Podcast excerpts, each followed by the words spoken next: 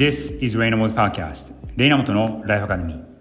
皆さんこんにちは。クリエイティブディレクターのレイナモトです。このポッドキャストではニューヨークに住む僕が毎日5分ほどクリエイティビティ、キャリア、ライフの軸でこれからの世界の中での日本人の未来を考えていきます。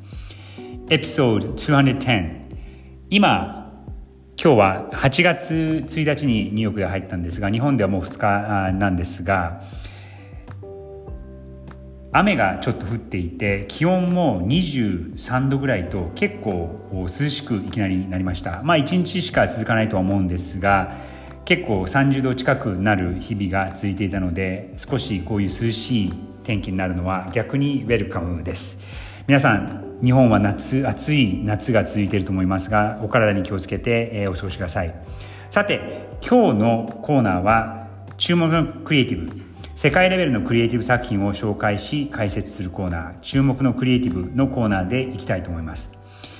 今日紹介させていただく作品はこちらです。Dream Crazy for Nike これはですねちょっと背景を説明すると2019年18年から19年にかけてナイキが手がけたキャンペーンなんですがその当時その数年前から結構話題になっていたある一人のアメリカンフットボールのプロ選手がいるんですね。その方はコリン・ケープニックというサンフランシスコ・ナイナーズというチームのクォーターバックの選手だったんですが黒人の選手でその数年ぐらい前からある、えー、抗議活動をしていましたその抗議活動というのがアメリカの警察に対する抗議活動で比率的に見てアメリカでは黒人の男性の若者が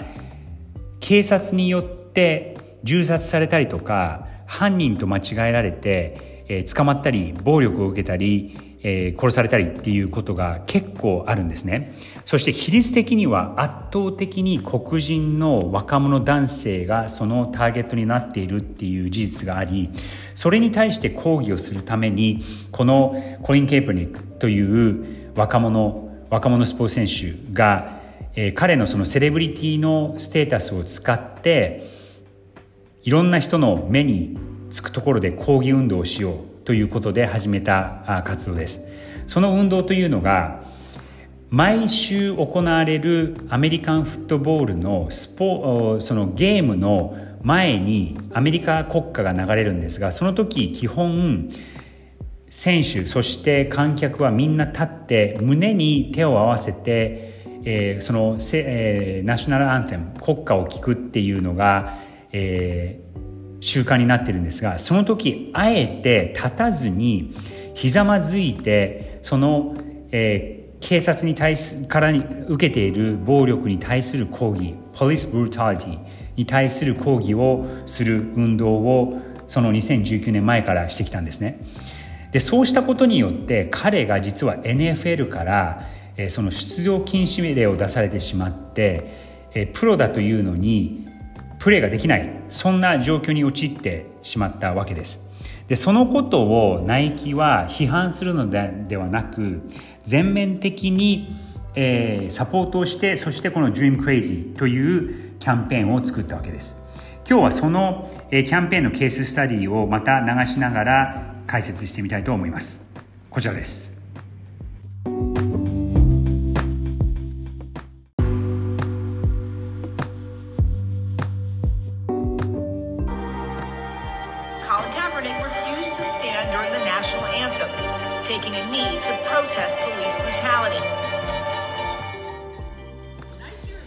このキャンペーンはある一つの白黒の写真から始まったんですがこのコリン・ケープニックというこのアメリカフットボールの選手の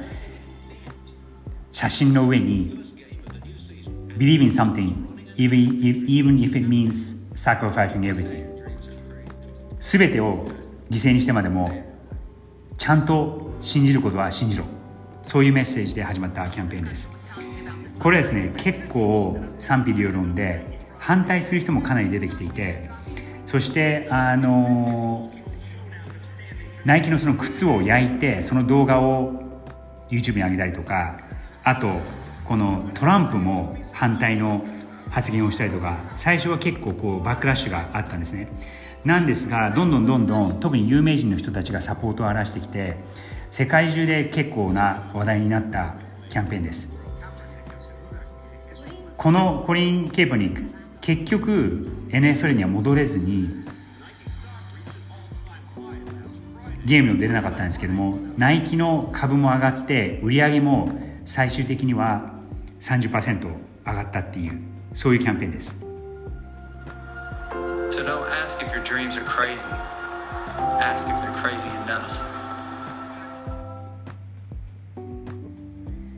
でこれ最後にこの彼の言葉でその Don't ask if your dreams are crazy ask if it's crazy enough. その自分の持ってる夢が夢がクレイジーかって迷うんじゃなくてそれがちゃんとそのちゃんとクレイジーかもうクレイジーな夢を持てそういう最後の言葉で締めてるんですね。これはですね、まあ、いわゆるキャンペーン広告ではあるんですがそれ以上の効果を出して今まではそれまではその政治的なスタンスを取るっていうのは特にその企業広告だったりとか、えー、商品広告ではタブーとされていたのがその2019年ナイキがこういうはっきりと白黒とはっきりをしたはっきりとしたキャンペーンを出してその企業としてもちゃんと意見を述べるっていうのが大切なんだっていうことを表しているクリエイティブ作品の一つかなと思います。なかなかこれは日本では見られないようなクリエイティブ作品ではあるんですがやっぱりその白黒をはっきりせず曖昧なことを言うだけではなくて誰かに反対されるということも覚悟に入れながらこういうふうに発言をしていく企業として発言をしていく企業として発信をしていくっていうのは今こういう時代だからこそ大事なんではないかなと思います。参考にしてみてください今日の注目のクリエイティブナイキの Dream Crazy